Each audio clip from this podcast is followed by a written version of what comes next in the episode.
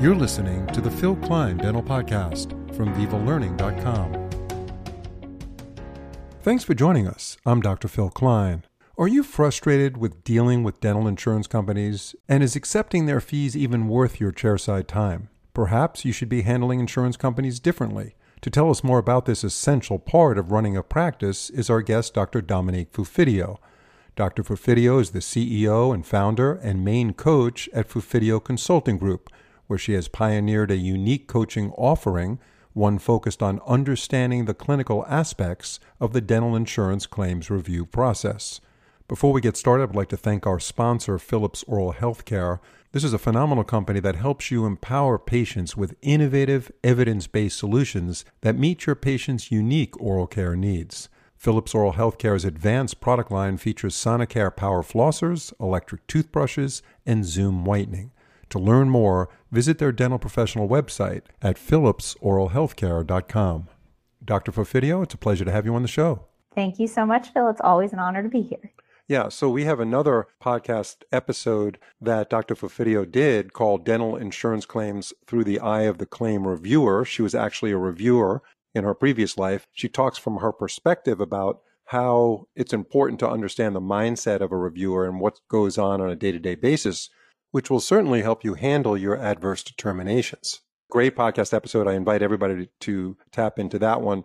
And as I mentioned in my introduction today, we're talking about dental insurance reimbursement. Is it worth it? Now, Dr. Fufidio, I've interviewed a lot of people over the years on this show and elsewhere, and a lot of KOLs key opinion leaders recommend to the dentist to relieve themselves of the restrictions, the encumbrances of working with an insurance company. So they're not tied into fees that may not be adequate to really make a profit on some of the hard work that they do. And, uh, you know, other key opinion leaders say, well, a dental office really needs to be tied into insurance companies in order to make sure that they fill the chairs every day. The question I'm going to ask you is from your perspective as one that worked with dental insurance companies and also worked in the private sector on the other side, is dental insurance worth having? I have so many opinions on that. So you were explaining it sounds like in network versus out of network and dropping those those PPOs. Those are what the key opinion leaders are really talking about. And if you can do it, that is the way to go. And I'm happy to work with clients on how to get there. I did establish my office as fee for service, and it was hugely rewarding and lucrative. And the types of patients that were coming in, they really wanted the treatment that we were rendering. Now, there is literature out there saying that adults that have dental insurance are more likely to go to the dentist. But there is a difference between medical and dental insurance, and there's a lot of um, there's a gap in the knowledge there where if an office is explaining the benefit of a dental insurance plan, whether you're in network or out of network, it's worth um, utilizing insurance. But there's also models and office models where the patient can have dental insurance, but you're not insurance friendly in any way, where you may print off the claim form and give them the services so they can work with the insurance um, directly and I do have recommendations if the dentist um, listening to this podcast is practicing that way, because there are certain types of claims, such as multiple unit crown claims. Those may be flagged and actually have more resistance on a payment front.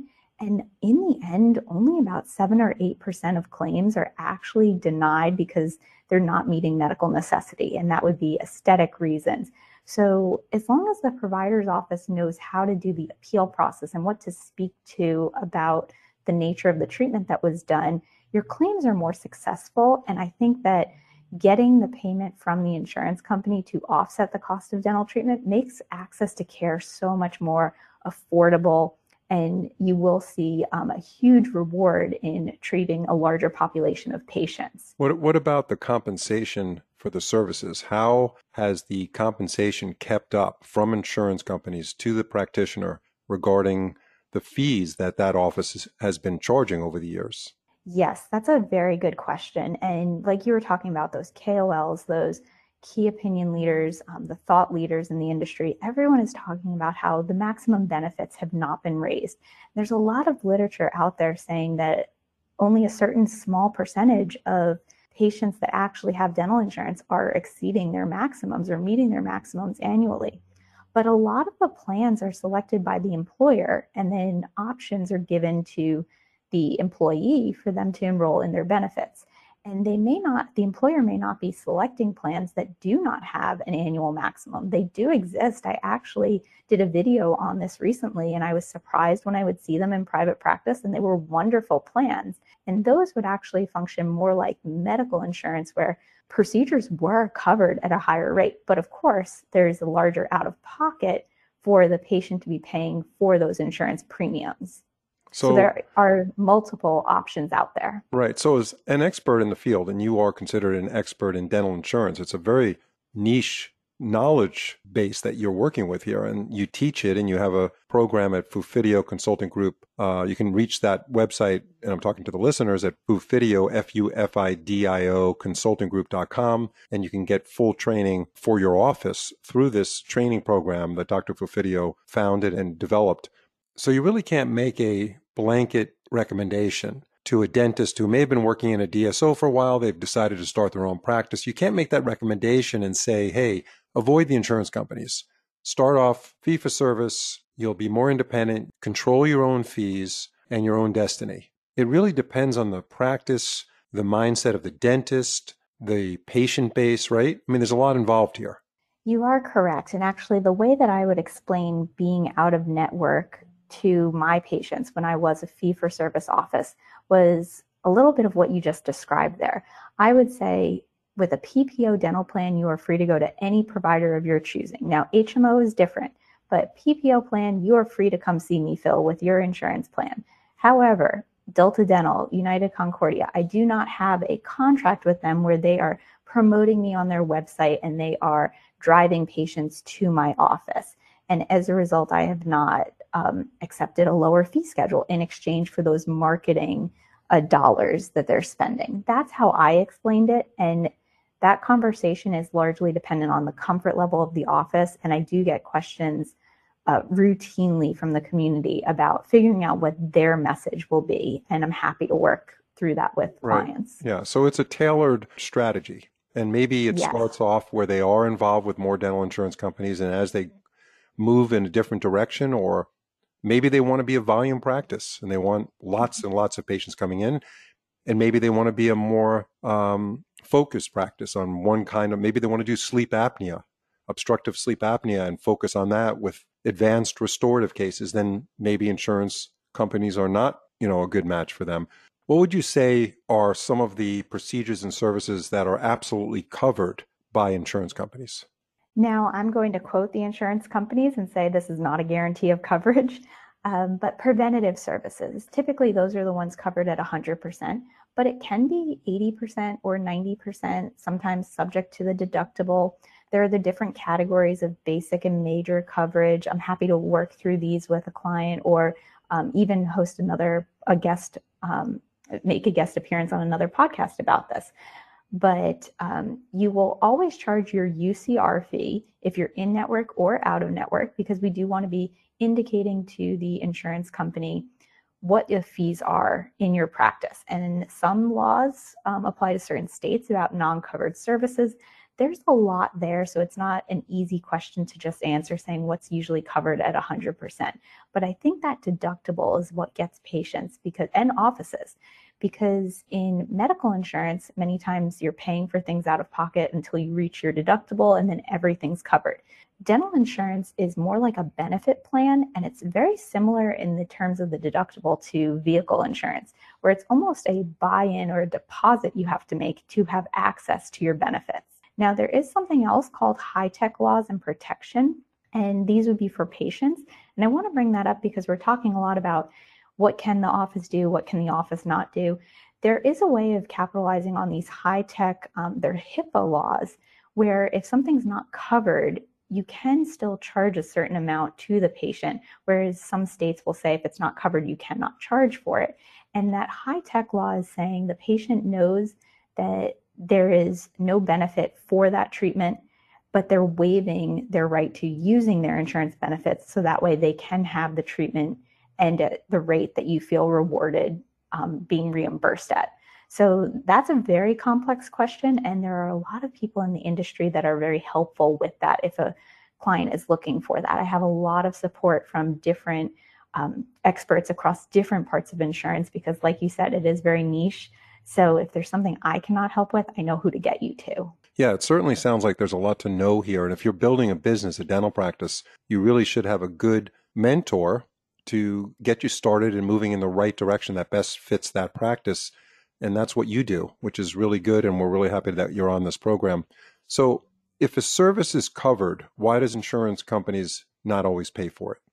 Oh, yes. So that's what I love to talk about because I was a clinical claim reviewer. So that means I was looking at the claims. So, yes, um, crowns may be covered at 50%, but it still has to meet criteria. And what a claim reviewer is looking for is is all the documentation submitted supporting that there was medical necessity for that tooth needing that crown? I used to think that insurance was saying, hey, was the crown done? And then we'll pay for it. So I was submitting a post operative x ray with the crown in place, looks beautiful, saying, hey, insurance, I did it, now pay me. But that's not the case. We're looking at the preoperative x ray, and I say the proverbial we because I'm no longer a clinical claim reviewer, but we're looking at the preoperative x ray to say, what is the story to this tooth? Why was this tooth crowned? That's why I love talking about telling the story that the insurance company needs to actually hear or actually read so that way you don't have to go through an appeal process and having a keen awareness as to what is actually being reviewed for will only help you in having clean claims and less appeals and getting reimbursement the first time around. Now, if a claim is denied, I know we've talked about peer to peer discussions in or peer to peer phone calls and the right to use them in a former podcast. Um, I suggest that the listeners go back to that one and hear how to go through and execute that peer to peer review process because we've talked about um, great examples of endos that were calcified and it's just misconstrued on the x ray and providing that critical um, and very valuable information to the claim reviewer is all that you need to get that claim paid for. So if a service is technically covered, but insurance was not paying, yes, there are things like waiting periods that cannot be worked around. That is a policy um, criteria that's embedded in the rules as to what claims will be paid out. It may just be that the documentation did not support it. And if you feel that that claim should be paid out, we just need to get the appropriate information to the insurance company to check the boxes. Right. Now, my last question as we wrap up this podcast um, sometimes dentists will actually perform dental treatment on a patient, services will be submitted to the insurance company, then the insurance company downgrades the benefit to a different treatment. Hopefully, that doesn't happen too often, but can you elaborate on that? Yes, it is still happening. Uh, some of these policies, I call them no alternate benefit policies. That would be the opposite of what you were just explaining, where if you're submitting a claim for a crown and it does not make, meet criteria, there is no remapping, is what some insurance companies call it, where they're remapping to a posterior amalgam or maybe a composite. A lot of the insurance companies right now are saying, okay, if we are going to say this does not meet criteria for a crown because there's not enough substantial tooth loss, but it does have obvious um, areas of decay or a restoration needs to be placed, will we allow an alternate benefit, like you're saying, remapping that to a posterior composite? Typically, it's been a posterior amalgam, but these insurance companies, they do want to pay for um, benefits that are rightfully due to the patient. So there's a lot of talk right now about if there is a remap, downgrading be, being to a alternate benefit composite. Now, this can be an alternate benefit for two or three surface filling. There's a lot of things that are just evaluating the claim and seeing how it fares up or compares to the clinical policy to allow those benefits. So doctors continue to treatment plan as you see fit. Insurance is not a guarantee of coverage. It's great when it can offset the cost of treatment, but by no means is it going to be completely covering dental treatment. Yeah, it's, it's kind of scary to hear that dental insurance companies are still using the term amalgam. But uh, yes. yeah, that's, uh, I know amalgam is still being placed in people's teeth around the world, not so much in the United States anymore. But um, you're saying insurance companies still put that as a downgrade benefit uh, as an yes, alternative treatment. That's crazy stuff. Okay, so uh, as we wrap up this one, tell us about Fufidio Consulting Group, where we could find you, and what are the, some of the things that you have that our listeners could take advantage of. Yes, like you had referenced before, fufidioconsultinggroup.com is a great place to go and see what articles that I've written that I'm linking there. There's just wealth of information that I'm trying to uh, distribute. I am taking my course materials and turning them more into a on-demand course, and I do have on-demand courses coming out with some media outlets. So subscribing to my newsletter will keep uh, listeners, viewers, anyone that's interested in finding out more up to date and up to speed on where they can get the latest and greatest information. Thank you so much and have a great evening. Thank you so much again, Phil. If you like our podcast and want us to keep it going, please leave a review on your favorite podcast platform. Leaving a review is a fantastic way to support us and help others discover our show. We really appreciate your support. See you on the next episode.